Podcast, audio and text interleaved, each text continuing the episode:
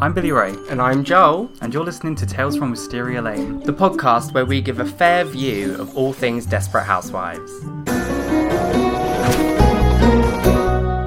Hi everyone, welcome back. I'm Billy Ray, And I'm Joel. and today we're doing episode 9 of Desperate Housewives Suspicious Minds. Yes. So, in this episode, I will be doing the outline, and Joel is going to be doing the trivia. This is also the last episode we're recording before I have to go back to work, which is weird. Yeah, it's really weird. That sucks. But it's a good thing we've got like three episodes in advance all the time. Yes. Joel, do you have any trivia before we get started? Sure. So it was written by Jenna Banns, directed by Larry Shaw, and it aired on Sunday, the 12th of December 2004. The episode title Suspicious Minds is taken from a song by Elvis Presley, and the French title is Demon Intérieur, which stands for Interior Demons, and the German title, which is Das Gestandes. I don't know if that's right. Is the confession? God, you just had to like one up me with the titles and try and speak them. Of course, I have to one up you all the time. Andrea Bowen, who plays Julie, was happy finally to actually have a storyline which had some secrets in it, saying that it was fun to be one of the ones with a secret on the show. And I'm thinking by the time the show ends, I'll be a desperate housewife, which I thought was really cute. We'll see, Julie. We'll yeah, see. I thought that was a really cute thing. And ABC worked out a deal with Halston where they would lend dresses for each of the women to wear during the fashion show, and the only dress that they didn't provide was Susan's, which was made by costume designer Catherine Adair, as Susan's dress had to rip. When former Halston designer Bradley Bayou went on Good Morning America after the episode aired, he claimed that Terry Hatcher's dress was inspired by one of his. Oh, okay. We'll get into that dress later. Yes, we we'll talk will. about that dress. Yes, we will, but that is all of my facts. I like that. What was the French one? Interior demons. Interior demons. I yes. like that they used the word interior to make it kind of housewife.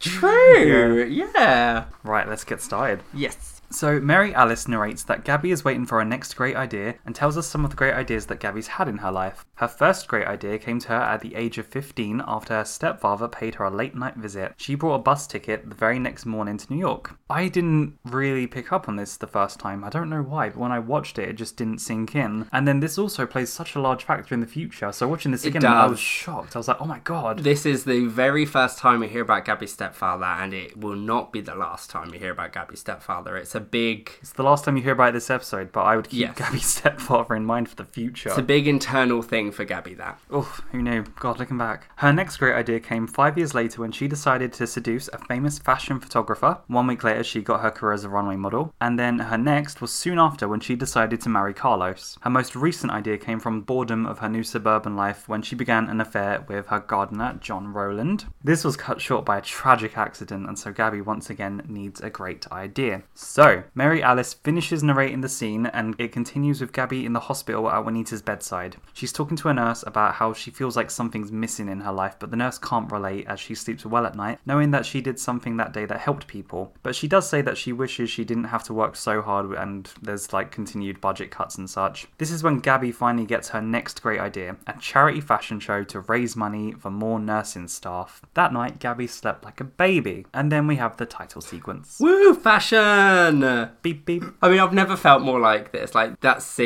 where she's fitting all the girls for the dresses, and you've got that random day player, Betty, I think her name was, where Gabby's like standing there and she's convincing her. Betty's like, I can't do this. I look so awful in all of these dresses. And Gabby's like, Betty, you can do this. And that is me with my friends. and they're like, Lottie, you can do this. You're going to go to work and you're going to smash it and you won't let people give you any rubbish and you're going to come home and you're going to live your best life. I like that Gabby somewhat acknowledges her privilege just a little bit. She's saying like, I know I shouldn't be complaining, but I just don't feel like I'm where I'm at in my life, which is really relatable. yeah. And I think her charity fashion show is a great idea. I think it's a great idea. Gabby's got the fashion, she's got the dresses. And all I think all of the ladies want to feel stunning and walk down a runway like at least once. I think every woman would really like to feel like that. So, after the title sequence, news of the fashion show is quickly spreading throughout Wisteria Lane, but the women aren't very charitable when it comes to the latest fashion. We then see a shot of Edie at the charity fashion thing swapping labels around so that she can try and get a nice dress to model, but she quickly gets busted by Susan. I would do the same thing. gotta do what you gotta do, girl. Gabby's fitting a dress for one of the show's models, who happens to be John Rowland's mum, Helen. She thanks Gabby for hiring John, to which Gabby replies, Believe me, it's been my pleasure.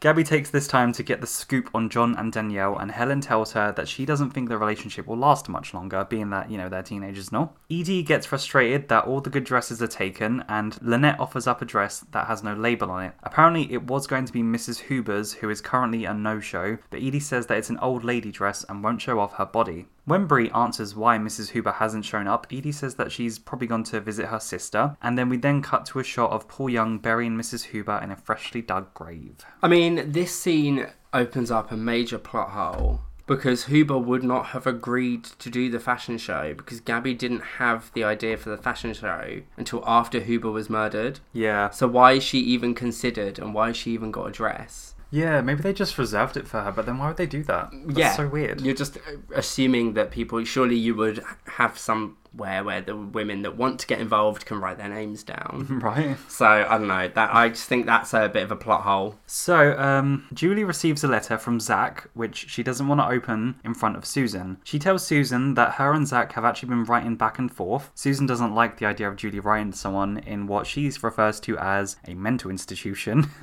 but Julie insists that Zach isn't crazy, he just needs a friend. Julie seems to know all the drama at the moment. Right. I'm like, dish, Julie, dish. What what is Zach saying in your letters? Let's like, she's got a pen pal. Let's calm down, Susan.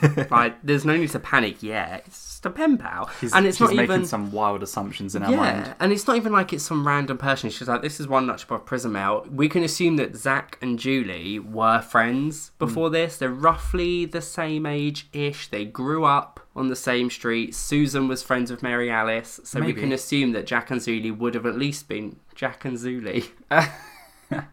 we can assume that Zach and Julie would have had some form of friendship. Maybe, even if not, though, they could have formed a friendship after how empathetic she got seeing that place. Yeah. So, Tom is taking the kids to the park to give Lynette a couple of hours to herself. He also tells her that he'll be home all week, but when Lynette asks what happens after that week is over, Tom says, and then we go back to normal? Question mark. But Lynette says that their normal had her popping pills, and so normal is a bad, bad plan. Lynette suggests hiring a full time nanny despite their lack of funds, but if she doesn't get help soon, she'll lose her mind, and so Tom says they'll make it work. I do appreciate that Tom is trying. Yeah, it's nice that he's In taking this a week off to moment- try and help her out. Yeah, like I see, Tom, that you are trying, and in in this scene, you're not doing anything bad. You're just, you know, He doesn't get it. yeah. He's he's just Tom's being Tom. He's being that sort of lovable idiot. But if you can't afford a nanny, then surely that answers your question. Yeah. I wonder if you can move some things around on the budget. Mm. Tom already sold his boat Oh, yeah. to get kids into school. God, it's a hard life for them. it's a hard knock life for Lynette and Tom. Bree and Rex are at Andrew's swimming competition, and Bree doesn't feel like they've really punished him enough. She suggests making him quit the swim team. Rex disagrees with it as it's the only thing in his life that he's passionate about, but Bree thinks that maybe then he'll understand what he did. After some debating over who loves Andrew more, the whistle goes off and they realise that they have no idea what the outcome of this was because of their arguing, and a parent in front of them tells them, That kid you both love so much has just won the race. Ooh, sassy parent. I mean, clearly, like your punishment clearly isn't enough for Andrew because the way that he's reacted to all of this is pretty chill. Like he's just he's hit a woman with a car. Big deal. It happens all the time. Get over it. yeah, she didn't I- like her. Yeah. So clearly it's not. But at the same time, when will enough be enough for Bree? I don't know. Maybe when he realizes that what he did was actually bad and stops making excuses like an absolute sociopath. But is it worth ruining his future over like Rex's point of this, this could give him a chance at an athletic scholarship and then that will Yeah, don't progress ruin his his, life. future and progress his life. So this could potentially like you say ruin his life and will that be enough? Although, don't you get people that get these scholarships and because they think they can get away with everything, they do really bad things? They do. Like on 13 Reasons Why. yeah. It's a rubbish show, but it's the first thing I could think of. Who People gets get. a scholarship in that? Well, no, but not a scholarship necessarily, but you know those white jockey kids Yeah, who no, I know what you're on everyone about. sticks up for them and they can't do any wrong, even though Yeah. he, like, abuses that girl. Yeah, I know which one you're on about. He's like, which, ironically enough, Mary Alice plays that dude's mum. Really? Yeah, that's Mary Alice. What, the the rapist guy? That His mum is Mary Alice. His mum is Mary Alice. No way. I swear, I'm gonna have to double check that now, but I swear when I watched season one, I'm gonna check that up right now on my laptop. It was Bryce, wasn't it? Yes, Bryce. Brenda, Strong. I told you. Yes, it is Mary Alice. It would be even weirder if it was Brie. It would be. It would So, be so in much a better. way, punishing him until he does regret what he did is probably the best thing. Otherwise, he's going to feel like he can get away with anything, and he's going to be a, he's going to turn into the worst person. That is true, but I also do believe that I do, I personally don't think Brie will ever be happy. Yeah, I think the best thing to do is to run him over. and then we'll see how you like it. yeah, just like eye for an eye and all that. so, John shows up at Gabby's charity fashion event to help out, so Gabby asks him to alphabetize the donation cards. They get into a conversation about his ending relationship with Danielle, which John insists has nothing to do with Gabby. Then Gabby proceeds to touch up John under the table with her foot. Susan offers Helen some help, and Helen clumsily knocks the cards on the floor. So Susan bends down to pick them up and sees what Gabby's doing under the table with John. So the next day, Susan goes over to Gabby's house asking for an explanation as to what she saw. Gabby passes it off as John adjusting her stocking and says it must have looked weird from an angle, but Susan doesn't buy it at all. well, obviously, Gabby, that's a poor excuse. it's rubbish lie.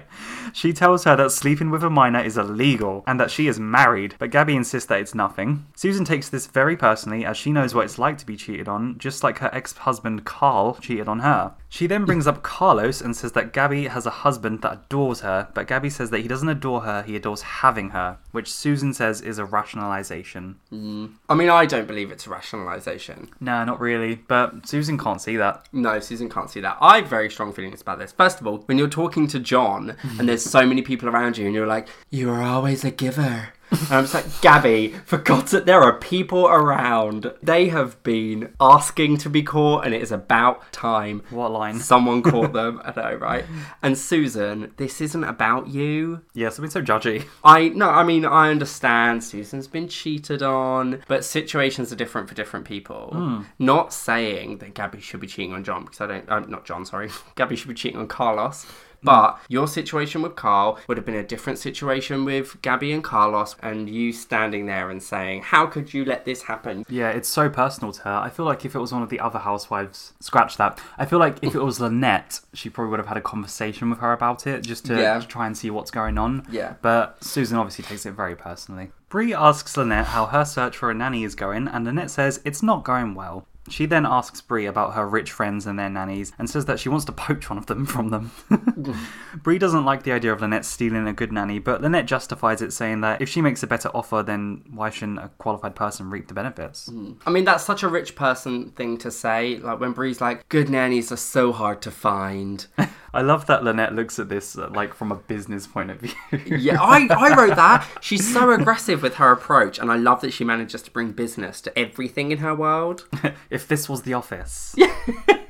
As in, like, her office, not Her office, not the show, the office. Yeah. Bree's worried about Andrew's sense of morality since the accident, so she goes up to his room to talk to him about it. He quickly hides a partially smoked joint and tries to fan out the room before Bree walks in. She asks if he's reflected on his actions and how they've affected the Solis family, to which he gives a rambling answer as to how everyone's doing what they need to be doing or something. He's pretty high, so it was just really rambling and nonsense. Andrew, stop talking.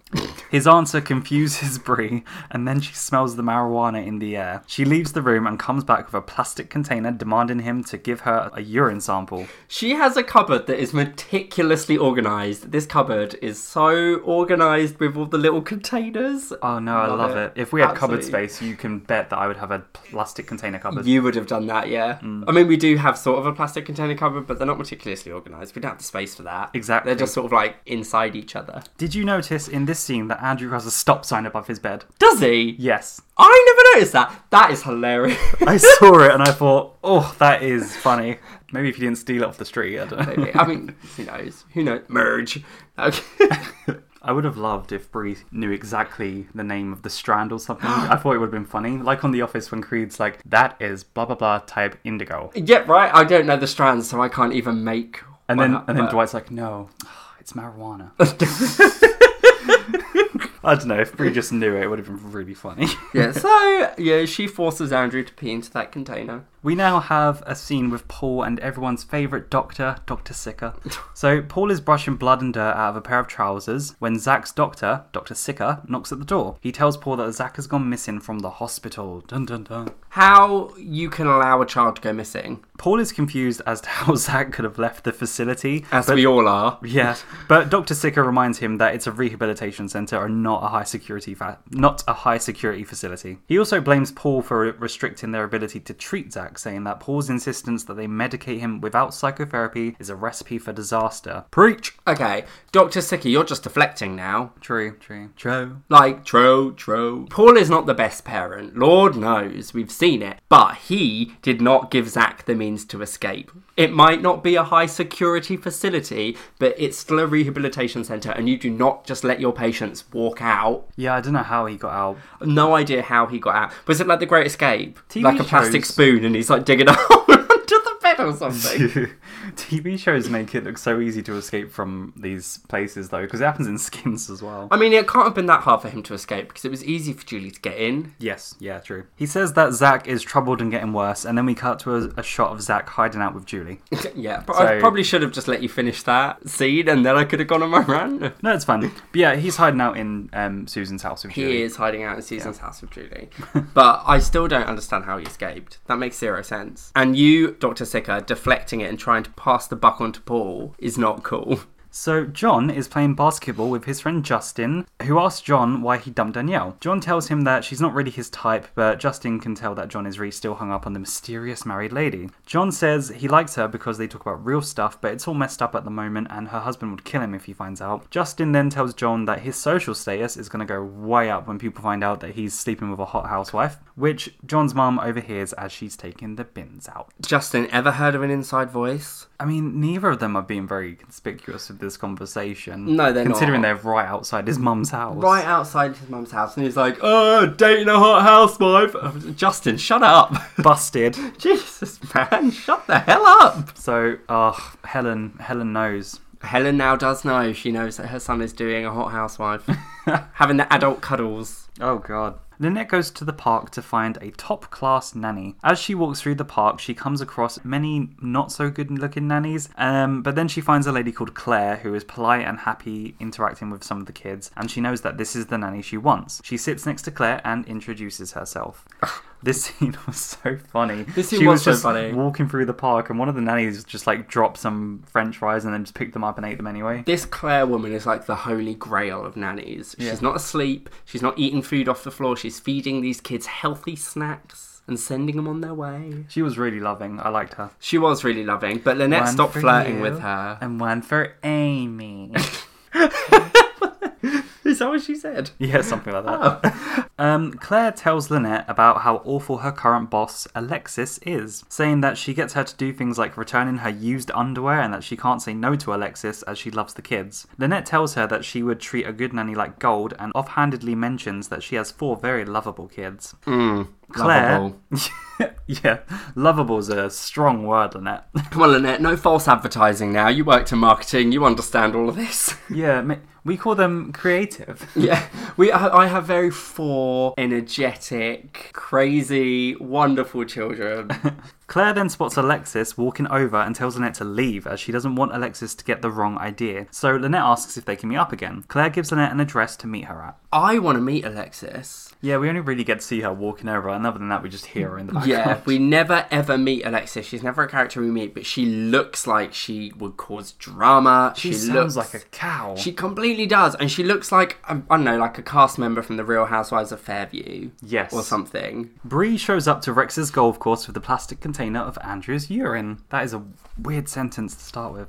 Um, I also noticed that um, throughout this episode, Bree wears that another damn golf card again. She does. She wears a hideous golf cardigan. Do you reckon that her wearing a golf cardigan is a visual metaphor just to show that she tries to get involved in her family's interests, like show interest in their interests? I don't know. I think we're probably looking too much into it. I reckon that's just Bree's fashion. Yes, but I am a film student, so. Yeah, but I, I, I believe that we're looking at them like that's such a golf jumper, but they're not actually golf jumpers. Maybe. Just hit just those It's hideous just diamonds. the hideous diamonds with the crosses in them. so anyway, Rex is a middle class white man, so naturally he plays golf. She tells him she wants wants him to get the urine tested so that they can use the results to get him off of the swim team. Um, Andrew Lays, sorry. But Rex refuses. She asks why they're fighting about this, and Rex says it's because they're getting divorced, so now he doesn't have to be pushed around by her anymore. Bree says that they always made decisions together, but Rex insists that she made the decisions, and thank God she's going to be out of his life. This obviously upsets Bree, so she throws the urine all over Rex. Oh, it's disgusting.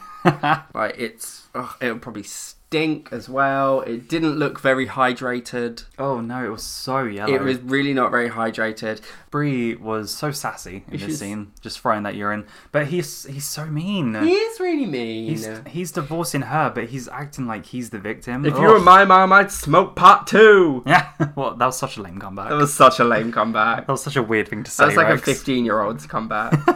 John visits Susan to talk to her about what she saw with him and Gabby. He tells her that it's not just an affair and that it's actually quite deep, but Susan says it's never going to work and that Gabby is never going to leave her husband for him. She tells him that he's too young for her and he'd be happy with a girl his own age, but John says that he really loves her. Susan gets emotional over this and comfortingly touches John's face. We then see a shot of John's mum, Helen, sitting in a car watching them from a distance, so she now thinks that Susan is the housewife that he's having an affair with. I think it's really sweet because John seems to think there's more to it than there is. Yeah, And John's I- too young. I think it's it's very clear that Gabby took John's virginity I think maybe. because he's grown very very attached and he's like, "Oh, it's really deep and we talk about real things." And it's not that deep, John, I'm afraid. Do you really have real things to talk about, John? How old are you?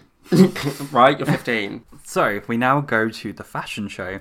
Gabby is annoyed that Carlos couldn't be the announcer at the charity fashion show, saying that he had to cancel last minute due to an important work thing, but is happy that Tom could take over with that role of being the announcer. he's loving it. Yeah, he he's is in his really element. loving it. He's He's, such a nerd. he's meant to be an MC. She helps Lynette and Bree get ready in their dresses, and then Edie walks up in her dress as she's up next. Gabby looks shocked and asks Edie what she's done to the dress, and Edie says she made it audience friendly. She asks Gabby if it's obvious that she isn't wearing any underwear, and Gabby says yes. This pleases Edie and was obviously the desired effect. So Edie has taken this dress that was going to be Huber's from earlier, she's cut it so short. Yeah, she she did a really good job with that. If that's what she did to it, she did a very good job. This is peak Edie, honestly. Yeah. Susan then walks in, and the ladies gush over how good she looks in the dress, except Edie, who says it's a bit much. then they give Susan the final spot of the show, which originally was going to be Helen's, but Helen hasn't shown up. Mm. This is the dress that Joel spoke of earlier in the trivia. Yes, Mm. yes, this is the dress. Um, Before I move on with this scene, do you have anything to say about this dress? he does. I do. I think all of them look really great. Edie, especially so when she puts the coat on. Yeah. I think the coat really makes her outfit. Susan's dress. This dress does not look good. Yeah, this dress is not great, guys. Like, I- it looks fitting, but ugh, I I un- mean, tacky. I understand that obviously they don't want to make a dress that's really, really good because eventually it's going to rip and tear. But you've still got to make the dress look like it's a designer dress, and you have not. There is no hem. I don't care, Derek Barry. You can sit and talk about how there is a hem everywhere you look. There is no hem. Where was the hem? Who is she? Exactly, none. And the purple fray bits that come off of the gold make it look tacky. Lynette and Brie looked really good. I have to like be the I honest. like the top I of love it. Bree's dress. I don't like the bottom. Yeah, the bottom's a little bit five-year-old princess dress. yeah. it's a bit But like I've bought a princess dress. I love to wear sparkly dresses. I thought Lynette's dress was so flowy and like exquisite. She looked she looked more like a princess than Susan. Lynette should have been last. it's a shame that it had such a bland color, but it was so nice. but they're really pushing Susan as like the princess. Edie's walk down that runway, by the way, incredible. like absolutely incredible. She is working it. She looks damn amazing. Edie was glamorous. All the ladies take their turn walking down the runway while Helen shows up and asks someone to apologise to Gabby on her behalf for not taking part in the show. Susan runs up to Helen to talk to her about the change in lineup, but Helen doesn't care and tells her that there's a special place in hell for people like her. If someone took the last spot from me, I'd have that reaction. Well, yeah, so Susie. Susie. Susie. Susan confuses this for anger about the lineup change, and then the ladies get into a slapping fight and they're like grabbing each other, which ends with Helen tearing off the bottom half of Susie's dress and telling her to keep her hands off of her son, and then it clicks with Susan what this is about. She then gets pulled onto the stage as it as it's her turn to walk the runway, and everyone looks shocked that Susan's dress is so torn and Susan looks humiliated. Commit to your look, Susan. Right? Much to Edie's amusement, by the way. He loves it. this scene was so funny because She's never looked better. she's she thinks that Susan is the one having the affair with John, and Susan thinks that she's angry with her about the charity fashion lineup, and she's like, "Why are you doing this? It's for charity." it's, I, I love it so much. what scene? Edie, you're so funny. E- Edie. She's never looked better. Gabby tells Susan that she feels awful for what happened, to which Susan tells Gabby that she has to tell Helen the truth. Gabby doesn't want to do this and says it's complicated, which annoys Susan, who calls her weak and then walks out. Oh, I mean, There's a lot of emotions in the room, guys. there is. That's a lot of emotion for Just Save. But at the same time, yeah, Gabby probably is weak because she should have spoken to her husband about it in the first place. But also, Gabby's probably quite terrified of Carlos's reaction. Probably, but she needs to talk to Helen because what's happening to Susan It's not is fair. not fair on Susan. This is No. not her fault. Gabby, you need to sort it out. I'm sorry. Su- yeah, Susan shouldn't be taking the brunt of this and being seen as some woman that's sleeping with underage children. yeah, it's not where you want your life to go, you know? No. Plus, the last thing she wants Mike to hear about is this. She's had trouble getting him already. Don't put like an underage affair into the mix. That'll restir the plot. Then it goes to meet up with Claire, but Alexis knows that someone is trying to snatch Claire away from her, so Claire says that Lynette has to go. Lynette says that she would never treat Claire the way that Alexis does and offers her a 20% pay increase as well as overtime, so Claire agrees to be Lynette's nanny. Alexis is treating her like a maid. Yeah. Like you can hear Alexis in the background, like, "Where's my aspirin?" But also to tell her to like return underwear that she's already tried on and stuff. Like Yeah. she's a nanny. Like you're doing all of this stuff for Alexis, and the minute Lynette comes on, you're like, "I don't do this. I don't do this. I don't do this." Where was that attitude with Alexis? Oh, it's a mess. It's such a mess. Maybe you were quite naive. Maybe Yeah. Claire was a bit naive when she took the job with Alexis. Zach is counting.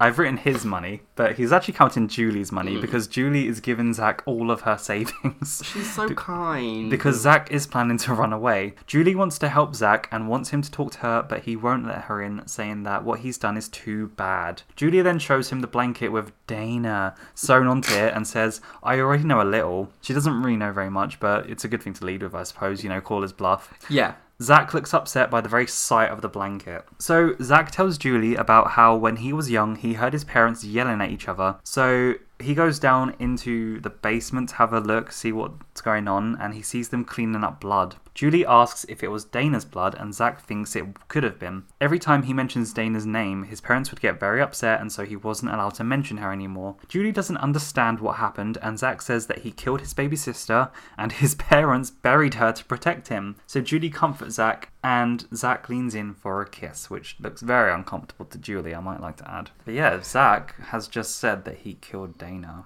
No wonder he's messed up. Gag. But now we know Dana is a girl. Yeah. Or at least we assume Dana's a girl. It is Zach that's telling us this. Bree asks Danielle where Andrew keeps his marijuana. Um, it then cuts to Bree investigating Andrew's locker at school, where she finds a baggie of marijuana in a sock. This is in his um the swimming pool locker rooms, by the way. She's about to put the baggie in her handbag, but then decides to leave it in there with a mischievous grin on her face as she's making a plan. She's so devious. The way she just walks up to Danielle and she's like, Hi Danielle, how was school? Where does Andrew keep his weed? Yes, I, I forgot to say when she walks up to Danielle and asks how school was. Danielle seems really sad, and she's like, "It was okay," I because am. this is the same day that John's dumped her, and then instantly, "Where's his marijuana?"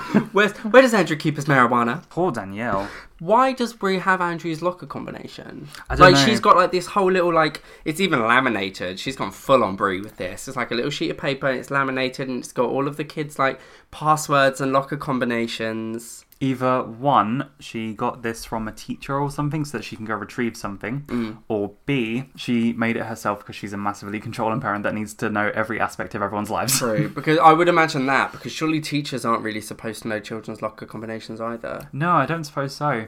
Um, Gabby goes to Helen's house and tells her that it wasn't Susan who was sleeping with John, it was her. Helen asks how long, and Gabby says almost a year, giving Helen the realization that it started when John was 16. Ew. Gabby says it's over now, but Helen says, no, you're wrong. It's not even close to being over. Oh god, what's next? Dun dun dun. Come on, Helen. Literally just when the Winita problem is out of the way. Oof. Gabby's like, I'm finally doing something nice for the universe. Right? this is how it repays me. But Gabby, you have done the right thing Yeah. in telling Helen and not letting Susan take the fall for it. For once, you've done the right thing. Yes. Andrew's called to his locker by the swimming coach, and he thinks it must be about his scholarship. Arrogant. When he gets to his locker, he sees that someone has found the marijuana in there. Bree then gets a phone call by it, pretending to be shocked, and says that she'll be right down. So apparently, someone put in an anonymous phone call. I do love a little bit of shade.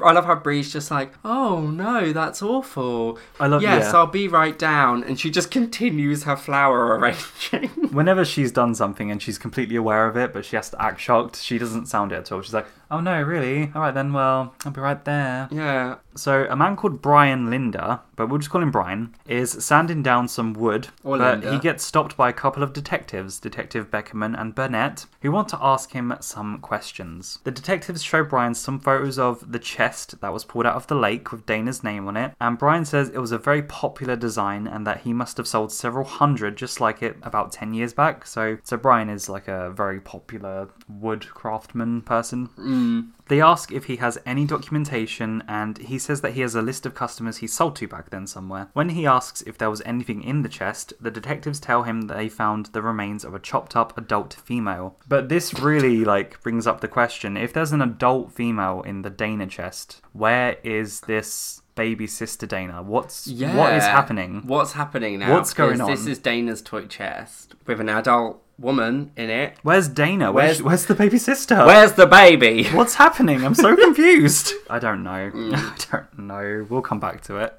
in another episode. There's so much mystery. What's going on? Susan goes home and finds Paul on the doorstep talking to Julie. He tells Susan that he wants to see the letters that Julie has got from Zach, but Julie says they're private and Susan won't let Paul have them. Paul obviously isn't happy about this, and Susan says that her daughter doesn't lie. Sure, Susan, my daughter doesn't lie, and she also doesn't make up with killers either.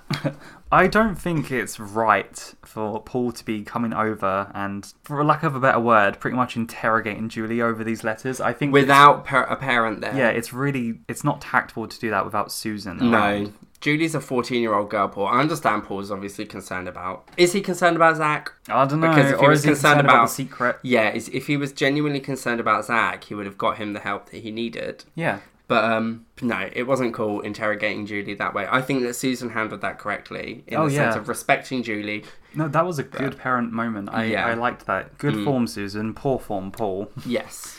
So Rex has given Andrew a good telling off for the marijuana found in his locker. Andrew says that the coach got an anonymous phone call about it, but Rex says it doesn't matter and says about how humiliating it is. Andrew walks off and catches a glimpse of Bree sitting at the table. She glances briefly at him, and Andrew looks like he he's just he's just figured something out, like something just clicked in his head. There's like a face off in that moment. It's like a Western where it's like. Yeah. Yeah, yeah, like a, a Mexican standoff. Yeah, Andrew knows that it was Bree. Yeah. And Bree's not exactly shy about hiding that fact from Andrew. She's clearly looking at him as if to be like, and what? Here's the thing about Brie, Brienne, um, Brienne of Wisteria Lane. she is not a good liar. Really? She's not a good liar. I feel like when she really wants to be, she is. But if she feels ashamed about what she's done, she can't hide it. You can see it in her face. I don't know. I think Bree's been quite good with lies. I mean, she's certainly hiding it well enough from Gabby and Carlos Oh yeah, that that it was Juanita. That's a good point. But she seems to change the subject a lot She does. when that comes up. But I don't think she's wanting to try and lie to Andrew. She wants Andrew to know that it was her because this is kind of like the whole you've been trying your luck, Andrew, and I'm not going to let that happen. Yes. So your dad isn't going to let me do anything about it, but I will do stuff about it behind your father's back. This is so power. try me. This is a power play. Yeah. yeah. It's Andrew now trying to push his mum to be like, I can do what I want. You can't stop me. I've got my dad on my side. And Bree's there, like, well, actually, try me. This is yeah, it's really intense. You've got this power play between her and Andrew, but then you've also got the fight off going on with her and Rex, and it's all just a mess. Yeah. I love it. I love it. I can't wait to see how this turns out. So Gabby tries to come clean to Carlos about her affair, as she knows it's going to come out anyway, but she can't do it and just says that she's going to bed, which Carlos has a very rude response to. Police cars show up outside their house, and Gabby says sorry to Carlos, knowing Helen turned her in and that she's about to be arrested. Carlos opens the front door to let in the officers, who then proceed to arrest Carlos. Much to Gabby's shock and confusion, thinking that she was about to get arrested. Yeah. Um, she runs out the door after him, and Carlos insists that he's been set up. What's gone on, Carlos? What's happened at work? So, this is where all of the frustrating work calls have come to. He says that Tanaka has set him up. Yes, he's he's claiming he's innocent and everything will be sorted out and Gabby doesn't need to worry. I love that Gabby was only going to apologize because the police turned up. Yeah. She was like, "Carlos, I'm going to bed."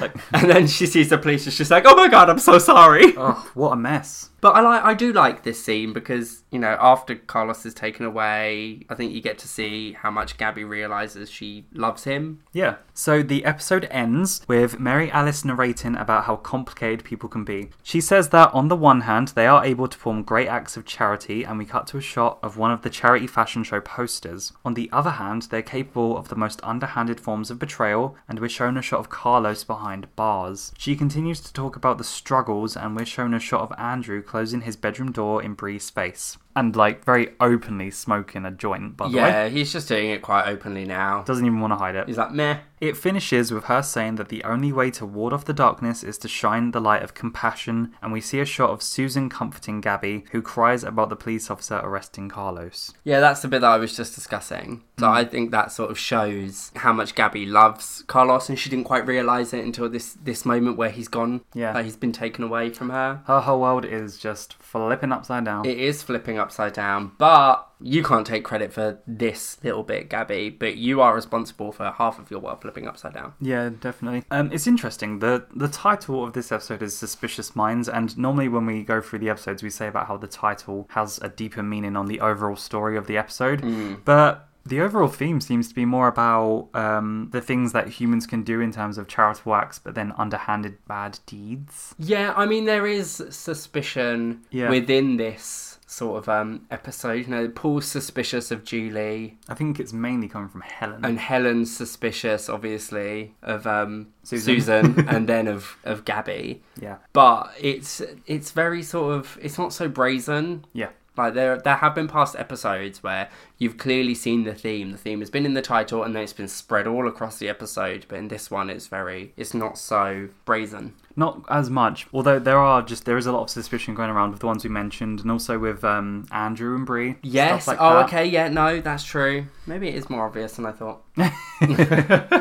But I I loved the fashion show in this episode. It was so funny. I thought it was so good. It was me. I was in my element. I was able to look. I'm glad you did the narration for this episode so that I could actually, Have a Like, look- you can have a look. I at could it. have, I could look at the fashion. It was just it was nice to see them all dressed up as well and not just in their casual day to day wear. Yeah, it was nice to see Brie not in a golf jumper and Lynette not in a baggy shirt. Even though we did see Brie in a golf cardigan at one point of the show, still No, well, yeah. she's why does she keep wearing them? But it was nice to have a little moment. Yeah, we where had they a, looked- bit of a moment. Yeah. So that was season one, episode nine, Suspicious Minds. Did Yes, it? We, did, it. it. Right. So let's move on to our segment for the worst, or is it the best fashion? Best. Sorry.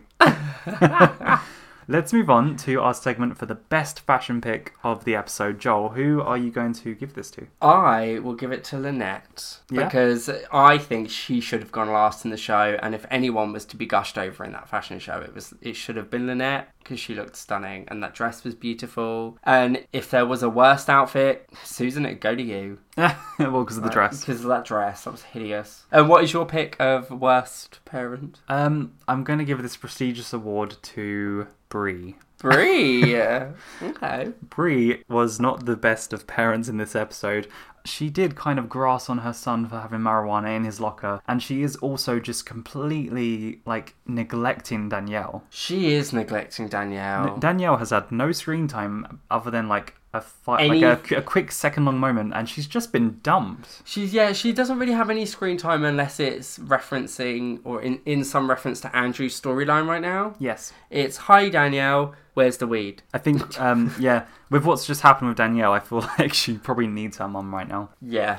and she's just not getting that. But yeah, that scene where Danielle's like, "It was okay," and then she just instantly asks about the weed. It, Yeah. that I found that upsetting. That was really upsetting. But at the same time, Brie does have a lot on her plate. I feel like I should also be doing the Best Parent award just to make it a bit even and less negative. Oh, so Sure. If I was to give a Best Parent award, I can't believe I'm saying this. I would probably give it to Susan for Oh, that, for that the moment, where moment. she defended her to Paul. Yeah. I thought that was really nice. You know, that was good. So that is the end of episode 9. Next week, we're going to be doing episode 10, Come Back to Me. So if anyone would like to contact us or get through to us on our socials and look at all of the wonderful promos and pictures that we put up and stuff, where can they do that, Joel? Uh, you can find us on Instagram at Boyfriends Review, and you can find us on Twitter at BFS Review. Yes. You can also email us. Our email address is boyfriendsreview at outlook.com, and all of our artwork is done by our friend Louis. You can get him at docredmonkdesign on Instagram, where there is also a link to his Etsy page. Yes. So, yeah, thank you very much for listening. We will see you next week for episode 10. Yes. See you next week. Goodbye. Bye.